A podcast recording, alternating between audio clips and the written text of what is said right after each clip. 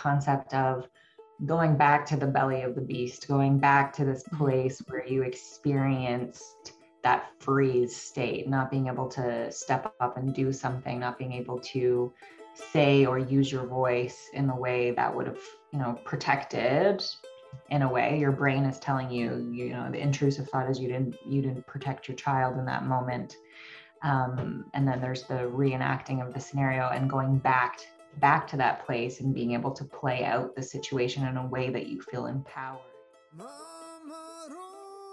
Welcome everybody to the depths of motherhood podcast. I'm your host danielle. This week we welcome ashley mariani onto the show.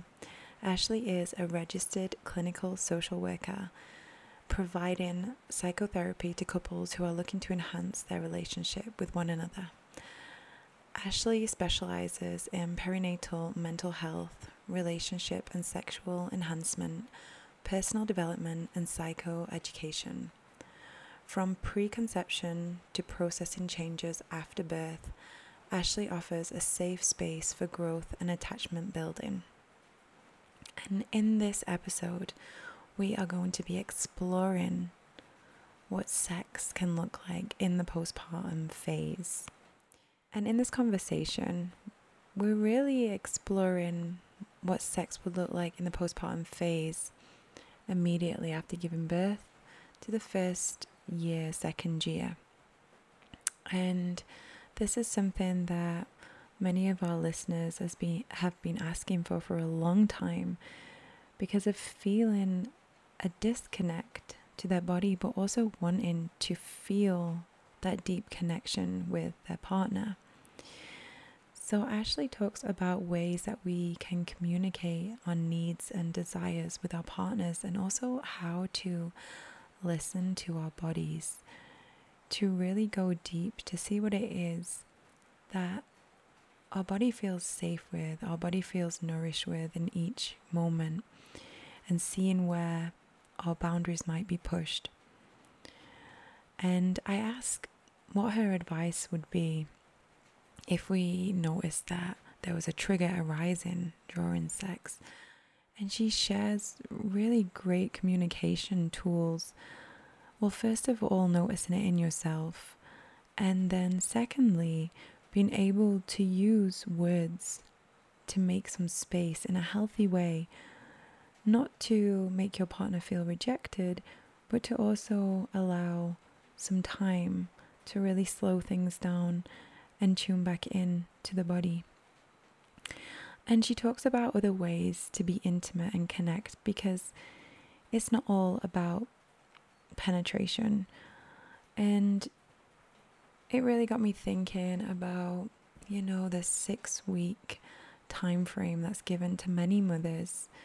After six weeks, you know, then you can exercise and you can have sex and I just never felt that that fit because every mother has their own unique birth and each body is so different in the way that it heals. Because if we believe everything that we are being fed, there runs a risk of having sex before your body mind is ready and it might cause you to disassociate with your body, to really close down, to not feel. It might cause you to push away or create drama to really get that space. And sometimes we do these things without realizing. So, if we can start to really figure out what's going on inside, what's going on underneath, then we can communicate with our partner so that everyone knows what is happening. Everyone feels comfortable with the pace. And I asked Ashley if she thinks that sex can support the healing of birth trauma. And she believes that it can. If done in a conscious way, with gentleness and compassion, to really be able again just to be with everything that arises. And I suppose a lot of this we talk about communication and coming back to the body and really just being able to know where our boundaries are and to see when the boundaries are being pushed. And for me personally, I found that after I gave birth, I really didn't feel strong with my boundaries in many ways. Even when I went for massage, I just felt like I couldn't tell her no, like this is too hard.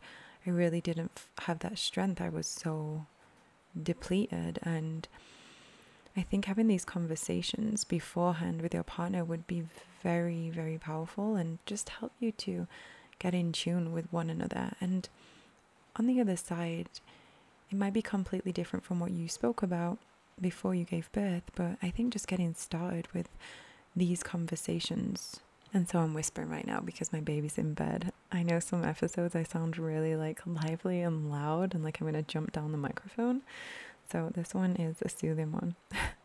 I'm really excited to get into this episode with you. And before we start, I'd love to welcome you to our online women's circle membership where we have weekly gatherings and guest speakers. This is a space to explore tools for body literacy, nourishing practices for the body and womb, and also practices for radical rest, which is something that many of us are not used mm-hmm. to. And these are just a few things that are going to be coming up in this space. The first circle that we did was the sisterhood wound, which is the last episode as well that I shared on this podcast. And last week we shared a womb initiation practice, which really was a deep embodiment practice, which was to really get into the knots in our body and to release unnecessary tension so that we can find that movement in our pelvis and find that space around our womb so that fresh blood can just flow to this space and it can be nourished and revived so that we can start communicating again and listening to the language of our body. And this week, we are doing a workshop with a dear friend of mine, Yana, who will be exploring the root of relationship dynamics. And the way Yana teaches is really bringing forward the practices of inner child healing and shadow work. So I'm really excited to explore this. And next week, I am going to be sharing a pelvis mapping session. And we're first of all just going to start by getting to know the bony and squishy bits of our pelvis, around our pelvis, to figure out okay, what is happening? What would be the best way for my female body to move? What would be the best way to make space and to strengthen. So I really hope you can join us. And if you've missed any of the circles, they're all going to be recorded and saved in the Living Library. And I just feel that by understanding ourselves on every level, we are enabling ourselves to make informed decisions about our health and I know that things in the world are going a little bit crazy right now, and especially with a lot of currencies really struggling.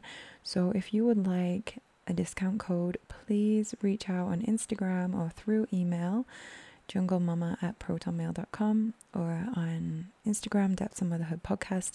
Let me know and I will sort you out. also, if uh, you would like to join us on the podcast or know someone that would be a good match, please reach out as well. Okay, let us take a moment to check in with our body and the rhythm of our breath. And really guiding the breath down to the womb space, expanding the womb right down to the base of the spine. And as you exhale, just feel this gentle drawing up, just very, very gentle. Let's just do that breath two more times. Sinking down and exhale, feeling the breath move from the tailbone to the top of the head. Welcome, everybody, to the Depths of Motherhood podcast. I'm your co host, Danielle. This week, Angelica and I welcome Ashley onto the show. Welcome, Ashley. Thank you so much for having me. Oh, thank you for being here. We are so excited to get this conversation started. we nearly forgot to jump into the episode because we're talking so much on the other side about sex and coffee and rock and roll and all that good stuff. So like, we need to get in, we need to record. So I would love, Ashley, for you to share with our listeners mm-hmm. what got you to this point. How did you come to do the work that you're doing? Oh, that's such a, a, great but complex question. So, I um, I did an undergraduate degree in sexuality, um, and uh, I probably that was inspired by just um, growing up in a family where sex wasn't necessarily talked about, um, experiencing my own trauma within the context of a young relationship, and looking for ways to better understand what was coming up for me and how to feel empowered um, in my body and in my mind, uh, growing into the woman that I was becoming. So I thought going into academia and, and understanding it from that lens made the most sense. Um, and then I became a mother uh, three times. So I have twins that are a year and a half, and I have a five year old.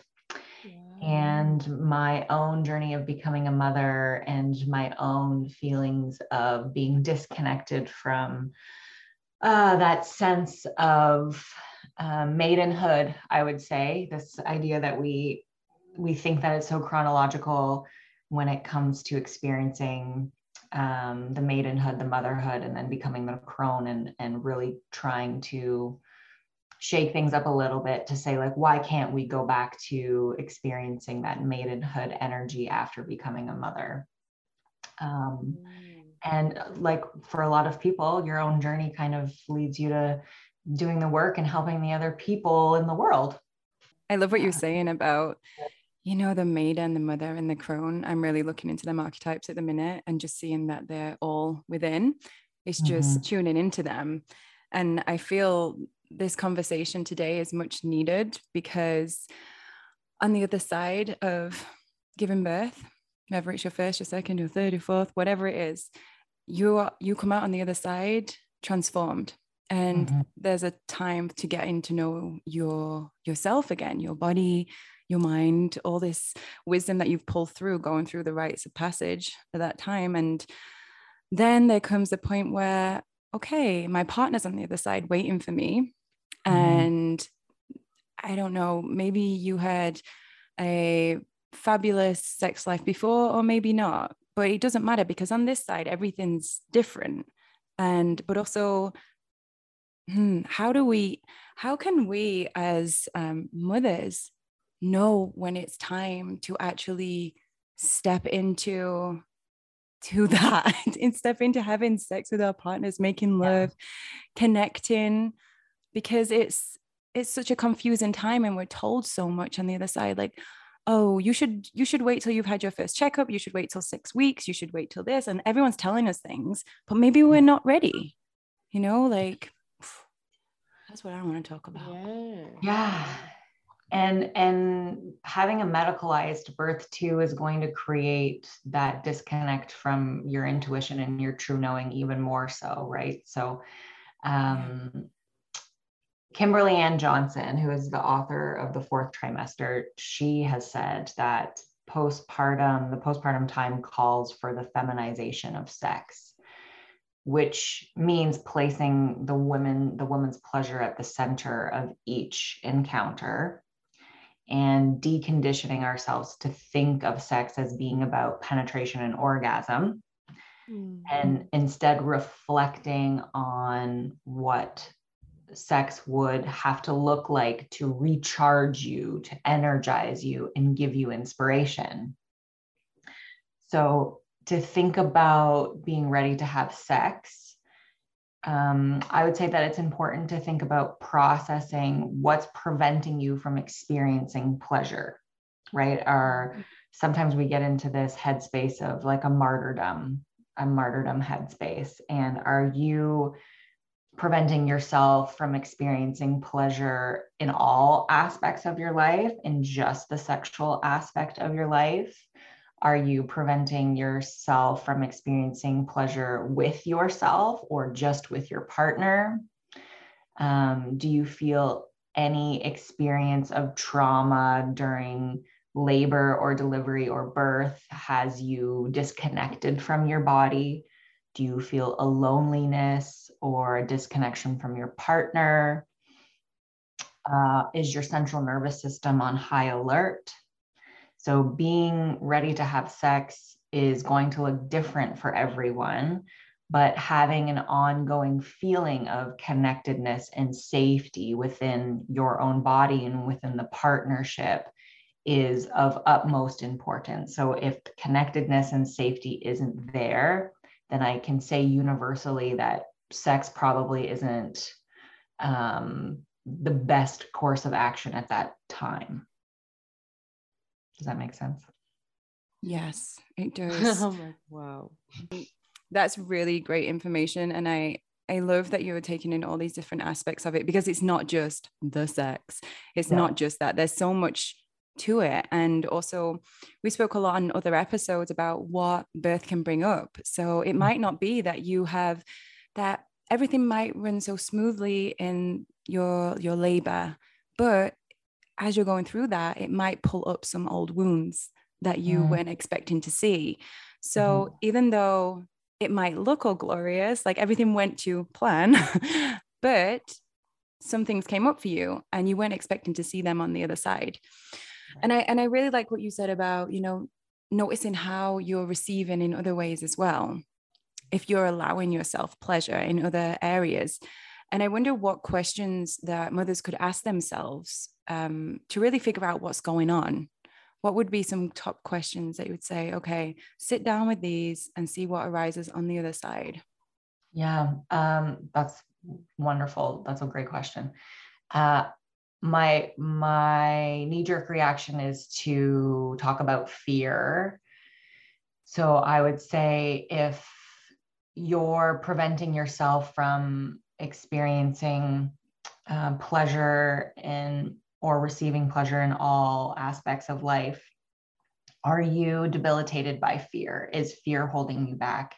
Um, even anxiety if, if you can recognize that you're someone that has experienced symptoms of anxiety of anxiety in the past and you identify with the word anxiety and and it's preventing you from experiencing and being present and being mindful now then i would go down that path of exploring how fear shows up in your life how fear is controlling your life um, who is at the who's in the driver's seat of the fear. Are it, does fear have friends that you know skip gleefully uh, in through your mind um, with it. Is there um, is there other aspects of um, inadequacy or expectation that is preventing you?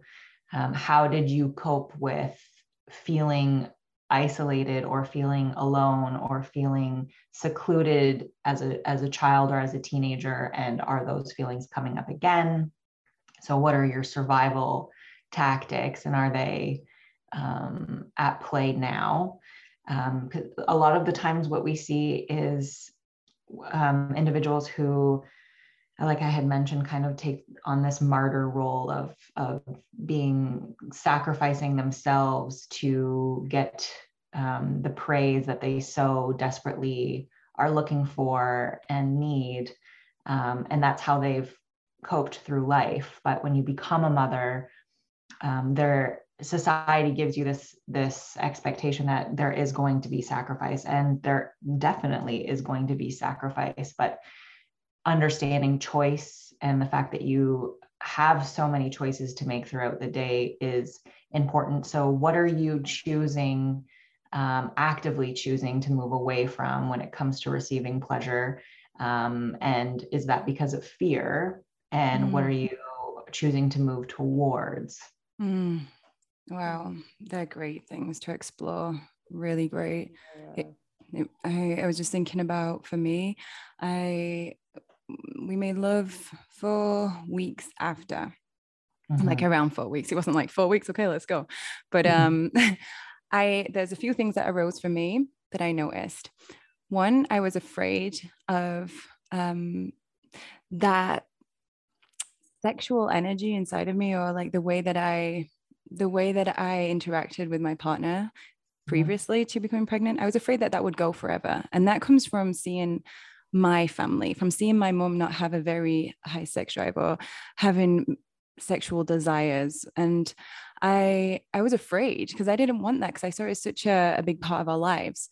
And and actually it turned out to be something so beautiful because alongside exploring and taking it really slow, I was also doing uh, yoni steams. I was doing self massage. I was taking my mirror and I was looking and I was I was drawing my vulva and and honestly it was such a, a, journey for me because when i looked i didn't look the same so i felt like i was uh, looking at a different person mm-hmm. and and also i did tear so there was the healing of that and honestly i do think now on the other side it was too soon mm. for me because there was some discomfort and then i had to work through that. But it's all part of everyone's journey right? Of listening to yourself found finding the the boundaries that you have and feeling and listening to what comes up during. And it really takes that safe space to communicate that with with your partner. And but mine really was the fear of like losing that sexual attraction between each other because that's what I'd seen so much of people that i had grown up with my family of losing that after they'd had children. Mm-hmm. So it was a massive thing for me to like work through that actually. And I'm I'm really interested to hear your story and Angelica's story around this. And I know you've had more babies than us. You've been doing a great job. wow. but yeah, I would love to know like the differences if you would like to share. Yeah, I I, I think that um, I even recognize for me being in academia and and taking a course um, studying sexuality, there was this identity associated with like being the person that knows everything about sex. I do, do not know everything about sex, but you know, going to the parties and um, having people ask all these sexual questions, very silly sexual questions sometimes, um, like, will you have sex with your clients? No, I will not have sex with my clients. That's not how any kind of sex therapy works. Um, but just kind of like having this identity around having the answers when it comes to sex and sexuality, and then moving into this space of motherhood where I did go through birth trauma and I didn't feel connected to my body anymore. Um, and feeling uh, almost an imposter syndrome around I, sh- I should know what to do here i should mm. i should know how to work through this and um, trying to outthink instead of tap into the that the feelings tap into the somatic experience of what was happening um, and then also having a past experience in you know the world of of competitive bodybuilding and literally being judged on uh, the aesthetic of your body and then going through mm-hmm. pregnancy and having such a shift in your body especially after twins carrying twins till 40 weeks changes your body drastically mm. um, and really trying to find inspiration in unique places to light that spark of you know what is sexy and how can i embody uh, i mean i'm not a huge beyonce fan but um, i like to say like how can i embody my own version of sasha fierce where we kind of um, take an avatar uh, a character version of someone uh, maybe a different version or past version of ourselves and create this character that is so strong and so sexually empowered and enter into that headspace when we want to be sexual with ourselves or with our partner. So that has been helpful, I think, with clients' work too. Um, but just kind of knowing that uh, your your partner also assists with this headspace of of um, providing affirmation and reaffirming the the chemistry and the intimacy. Yeah. Well yeah it's such a big journey. Thank you for sharing that. It's um and it can look in so many different ways hey? Like mm-hmm. i i i heard also other women saying but i feel just so overtouched as well. Mm, yes. because as we're coming to, you know to the other side and all of a sudden now we have this little human being that is um, yeah we're you know their life depends on us and and our physical bodies. And i remember that change for me it was like wow like i did like this is something i've never no one has ever told me this or or um like talked about this like that that shift and i think that even some women feel like well you know i have somebody on top of me 24 7 i just need some space to breathe yeah. um i think that is also a big factor in that like okay i just want my body to myself for a little while before i give it away again you know yeah. or yeah and um but like for for me it um but i'm yeah as you're speaking now i'm just like yeah i definitely have to ask myself these questions So i'm gonna have to sit down a little and really dig deep and i think for me there has been um, um, like a longing for more like sexual intimacy. Mm. and and my partner's like oh no it's fine. Like no we don't like we're not in a rush. We can take it step by step. And i'm like come on let's just do it. Um and it's interesting because he's also like i'm exhausted. Like you know we have a baby now i'm working we're working and we're doing all these things and and me and danielle has been speaking about this and then one day i realized that when i'm also responsible for my for awakening i mean i do not feel very sexy and i do mm-hmm. not i mean and then when i don't feel very sexy i don't appear very sexy and and you know just like walking around like a potato sack and like uh, you know like whining about why don't you want me? Then okay well hold on. I'm also responsible for my own sexuality in a way. Can i awaken it within myself? And or is it just my thoughts? So this is something i'm looking at. Is it just also um, like you mentioned danielle this fear of losing it? So am i just operating on the, the fear of losing that that connection we used to have instead of just being in what is and accept it for now and know that everything comes in cycles in life and in our relationships and and you know after birth maybe yeah there's a new cycle something else that needs to be nurtured and um but i definitely feel that we have we have spoken about this many many times and we are very um how can you say loving mm-hmm. i would mm-hmm. say like very like we could touch each other, kiss each other, hug, and like sit close to each other. You know, like these little things every single day. So there is definitely intimacy. Mm-hmm. There's a lot of intimacy, but sometimes it just yeah for me I just miss that maiden juicy mm-hmm. sensual angelica yeah Celeste. yeah mm-hmm. exactly do you hear that a lot, Ashley, with people that you work with? Like women trying to tune back in to that energy? No, I wish I could say yes that I did, but I think the the opposite. I think that um, women are quite happy not having any kind mm. of sexual desires. Mm-hmm. Um, and the tension comes from their partner needing them to show up in a way that they're not mm-hmm. ready to do.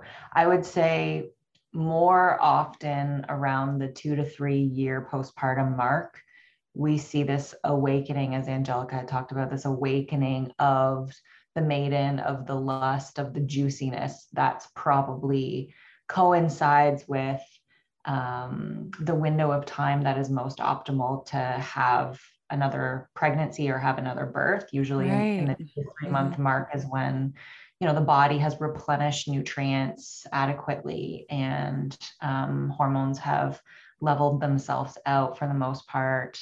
Um, many mm. women are are ending their breastfeeding journey around that time too. So I think that there's probably a correlation to some degree. Yes. Um, that makes but sense. yeah, I wish there were more women that were looking to kind of light that fire inside of them. But I think that's that's more of a systemic issue than anything else. Right, right. And, and Angelica, I love what you were saying about taking responsibility as well. And it comes from these practices like we've been speaking Mm. about of coming back to our body and listening. And I- feel personally through movement, through somatic movement, it's been very powerful for me. So we spoke about this actually on one of the other podcasts about Mm. tuning into what it is that is our truth and what is our passion.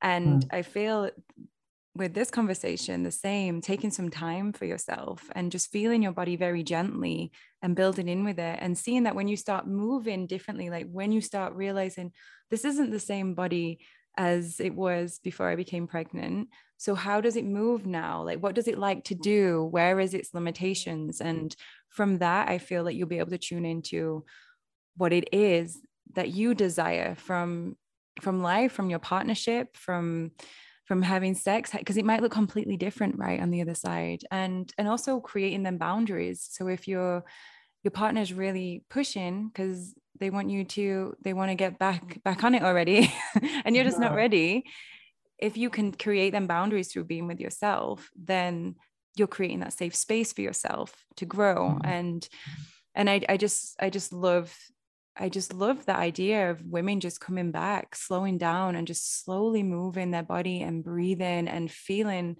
what they have to play with now. And I suppose that leads me into the next uh, question that I wanted to ask of once we figure out what it is that we want and we don't want, how can we communicate these needs and desires with with our partner in a way that's um, easy easy to digest?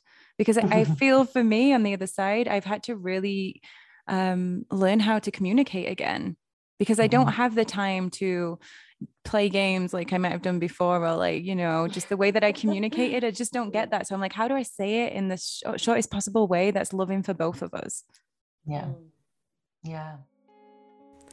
I hope that you're enjoying this week's episode. I'd like to take a moment to share a little bit about this week's sponsor Evolving Humans. Evolving Humans teaches the most effective energy healing technique which we can use to restore balance throughout our whole body. Personally, I have found this practice to be extremely simple and deeply transformative. When I mastered this technique, I was able to regain power over my life. I finally stopped running and distracting myself from my emotions. This technique teaches you to feel the energy in your body and be with it so it can be seen and loved and without any force or suppression. And from that space, it finds its own path which clears you of any unnecessary tension. Have you ever suffered with a chronic disease, injury, mental turbulence, heartache, depression, anxiety? I could go on and on. The question is what do all of these expressions have in common? They create a sensation in your body which creates a discomfort or a pain. What do you usually do when you feel something like this? We are taught to do whatever it takes to remove the pain. Wouldn't you like to heal yourself without relying on an external source? Like I mentioned before, it's so simple. It takes no mental power to do this. You literally just have to feel. Evolving Humans are offering a 10% discount on their course, which will share everything you need to know. Visit evolvinghumans.com and use the code motherhood22. And I'm going to put all the links in the show notes. Thank you for listening and enjoy the rest of the show. Yeah. Oh, so uh, for connected sex to happen, because connection is the ana- anecdote to threat, right? And Mm, um, if you're forcing your body to go through the motions, but your central nervous system is setting off all the alarm bells that indicate that there's a predator, um, we want to make sure that there's connection. And threat prevents us from getting to the point of desire and arousal. So for connect connected sex to happen there are kind of like a few housekeeping items that need to be addressed. Uh, one are resentments do resentments have the ability to be cleared away. Are they able to be cleared away um, are you letting your partner know you feel attraction to them? Do do you communicate this in some way whatever way makes sense for the two of you? And again that might look different now. Um, do you communicate that you feel a desire or a desire to be close to them? And you're right when you have you know children running around you know constantly in through your feet while you're trying to serve a meal or fold some laundry, it doesn't really feel as romantic as it used to. And so something as simple as you know wearing a particular shirt or a scrunchie or um, a, a, bracelet might be something that you've agreed upon that you know when i'm wearing my yellow scrunchie it means that i am open to you initiating sex or making advances or something along those lines mm. um, start taking time for things like what the Gottman, the Gottman Institute is an institute for couples. It, it recommends a six second kiss and a 20 second hug. So being able to say, I have at least 26 seconds for you in a day, and six of those is going to be a kiss, and 20 of those is going to be a hug. um, and having opportunities for oxytocin to um, be released right? The more the more opportunity we can associate oxytocin with our partner the closer we're going to feel to them. And as a postpartum woman oxytocin is your superpower right? It's it's created the bond between you and baby up until this point. So channeling it in a new way is is kind of cool to see the outcome. Um, and it, it's those those moments of like the 20 second hug is enough time for oxytocin to be released and you can feel your body and your partner's body take that sigh and kind of just melt into each other's arms even for you know the 20 seconds that you're doing it um, but the woman's pleasure is the center of the experience again so mm-hmm. everything else is secondary and if a couple has a hard time communicating needs and desires outside of the vulnerable experience of sex, then communicating needs and desires during sex will be much harder. So, recognizing is this a skill we're lacking in general? Can I mm-hmm. communicate my needs around um, communication? Can I communicate my needs around um, household tasks, around finances, around extended family. And if I can't do those things, then I can't expect that communicating needs around sex is going to be easy at all. Mm, there are some great tips. And as you're talking, I'm thinking about the, you know, the the pelvis and throat connection so if mm-hmm. there's any contraction there, you're also having that tightness in your yeah. throat. So what can you do to open your throat, to open your pelvis, like, you know, to work in holistically? And I was just thinking about, you know, singing. And we did an episode last week about drumming. So I was thinking about, you know, drumming and just singing or humming and just feeling your voice without having to mm-hmm. process what you're about to say, just like making sounds. What does that feel well, like? And I love that too because that's also connected to the vagus nerve, right? Our mm. our vagus nerve and toning our vagus nerve. Um, lots of interventions like humming and singing and gargling um, and splashing your neck and face area with cold water all are ways to kind of biohack that alarm system in our body to say snap out of it the you know the bear the the predator is gone. You've either killed it or you've outrun it so it's not a threat anymore. You're safe. Now let's kind of de-escalate. Let's move into this parasympathetic state where we can rest and you know it's called mm-hmm. feed and breed for a reason. Yeah i have i had um um oh excuse me Sorry. Yeah.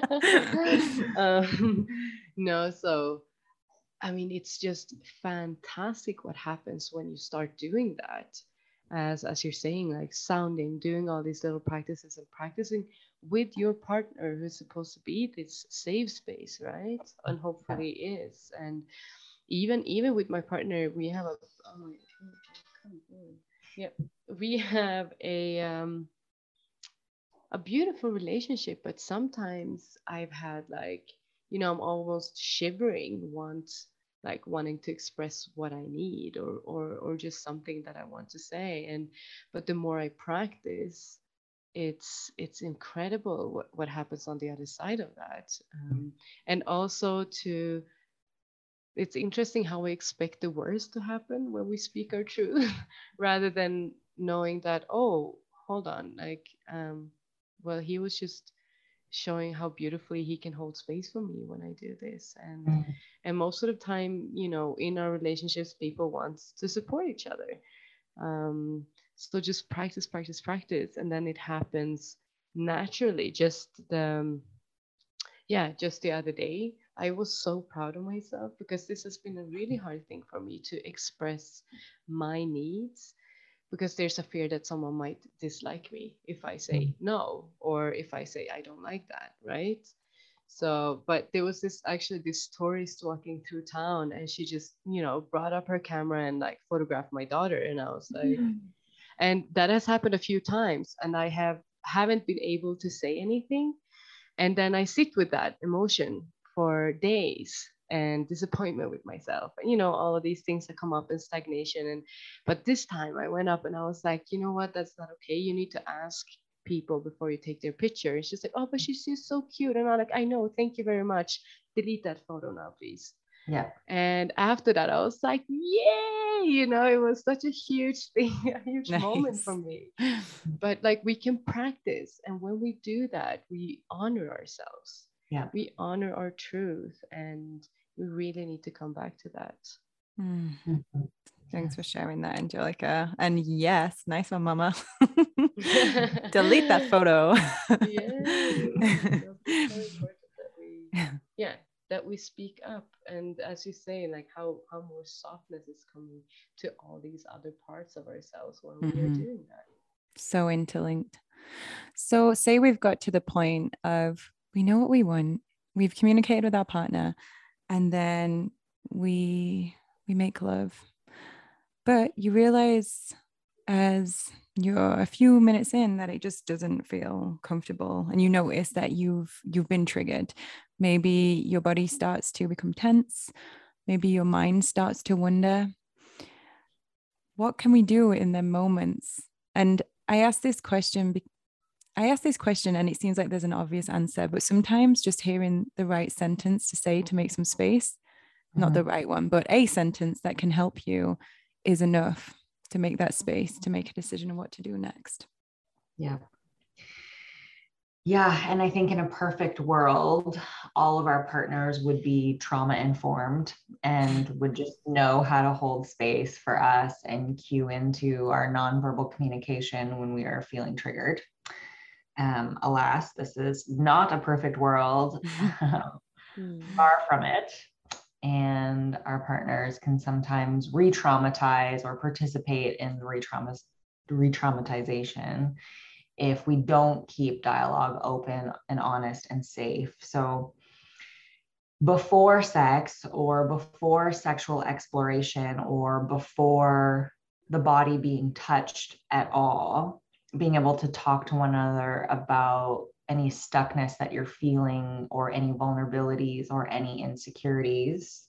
Mm-hmm. talking about having check-ins and maybe even code, code words that um, halt activities and behaviors.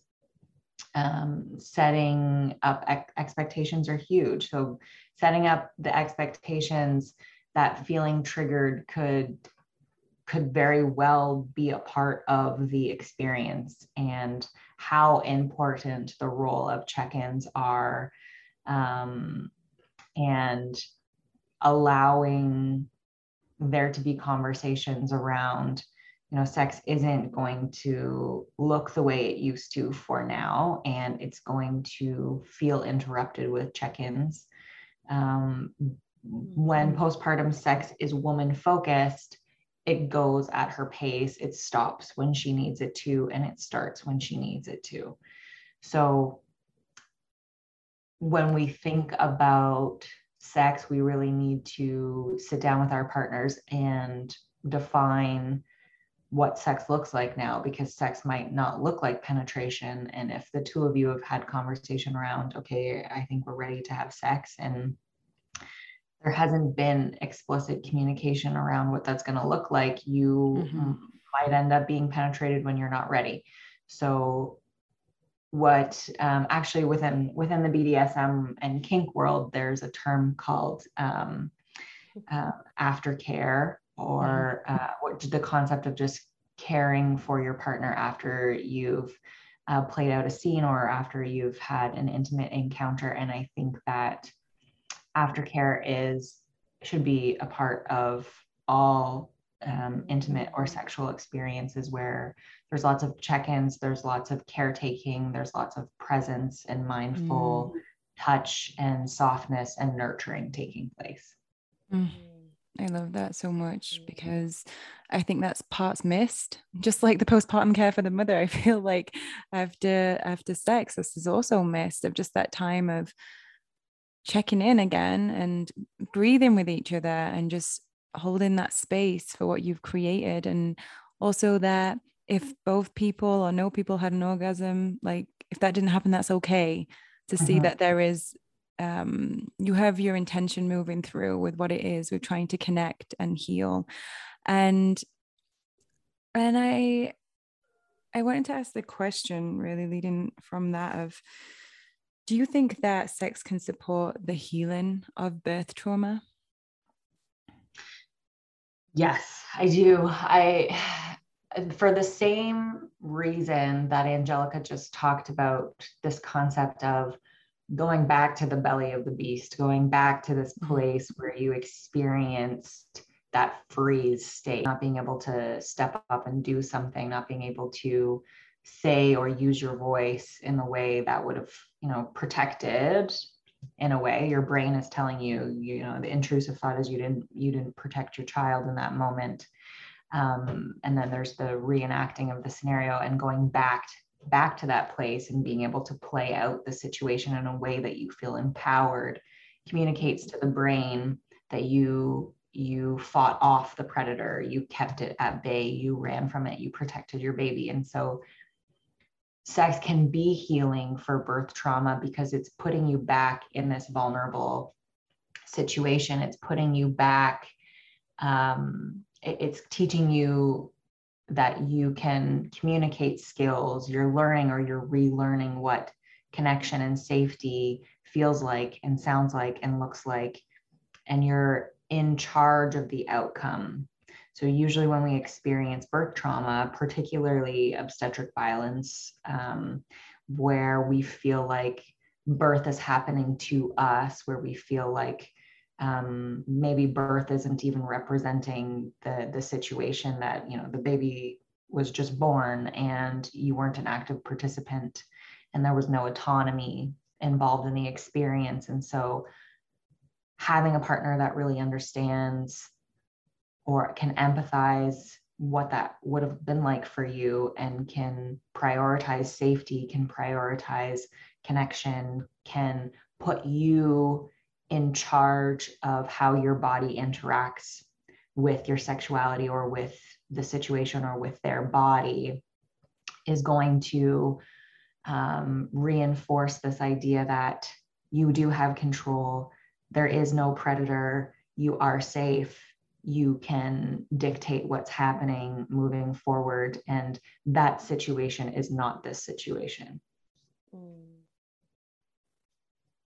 Wow yeah thanks for that and I, I, it, it, yeah it just brings me also to something i read recently that it takes about i don't know correct me if i'm wrong um, but it takes it, for a woman from like 20 to 40 minutes to get aroused even. So here like really starting gentle and maybe by you know massaging each other and like as you said like check in on each other in between and um but just that like that numbers made me like oh my god like this is so important and this is Mm. information everyone should know why did not i even know this Mhm. And like 20 to 40 minutes i mean it's we need it- Wow. you know we need and and it takes love to open a woman's like i would say flower up i call it like the vulva the flower you know she needs to blossom up and welcome you in and it's not yeah we just need time and love and and and yeah the the how, how would i call it? not the awareness awareness as well but the the presence Mm, is really being present with each other mm. wow you have inspired me a lot today Yeah, Thank me you. too. Me Yeah. too. So, so much. Thank you. You know, That I means ju- a lot.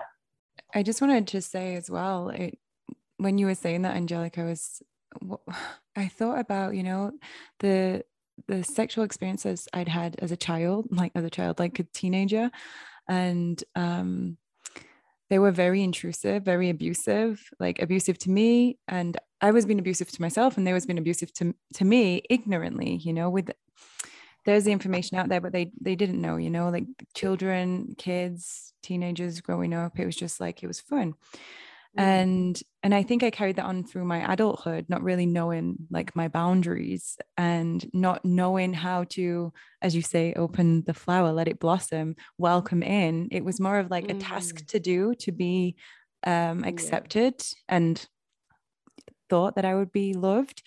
And i think actually being very conscious in the postpartum phase and taking it slow with Elon has helped me to heal that aspect of my life because for Mhm. once it's like what is what does my body need? And I can say no you know like I never knew how to say no. So I can say no we can slow it down.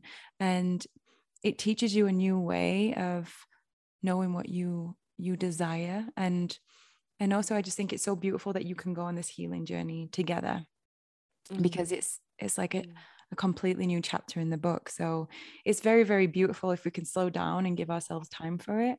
And when you were saying like the 20 to 40 minutes i was thinking you know the best days for us are when we have that throughout the day um Mhm. you know just like it, the the eye contact the gentle stroke on the back Mm. the kind words them kind of things leading into it and i know it's difficult being a mother like because time and the stresses of the day and everything like that and just feeling like we said in the beginning just like just not feeling sexy enough.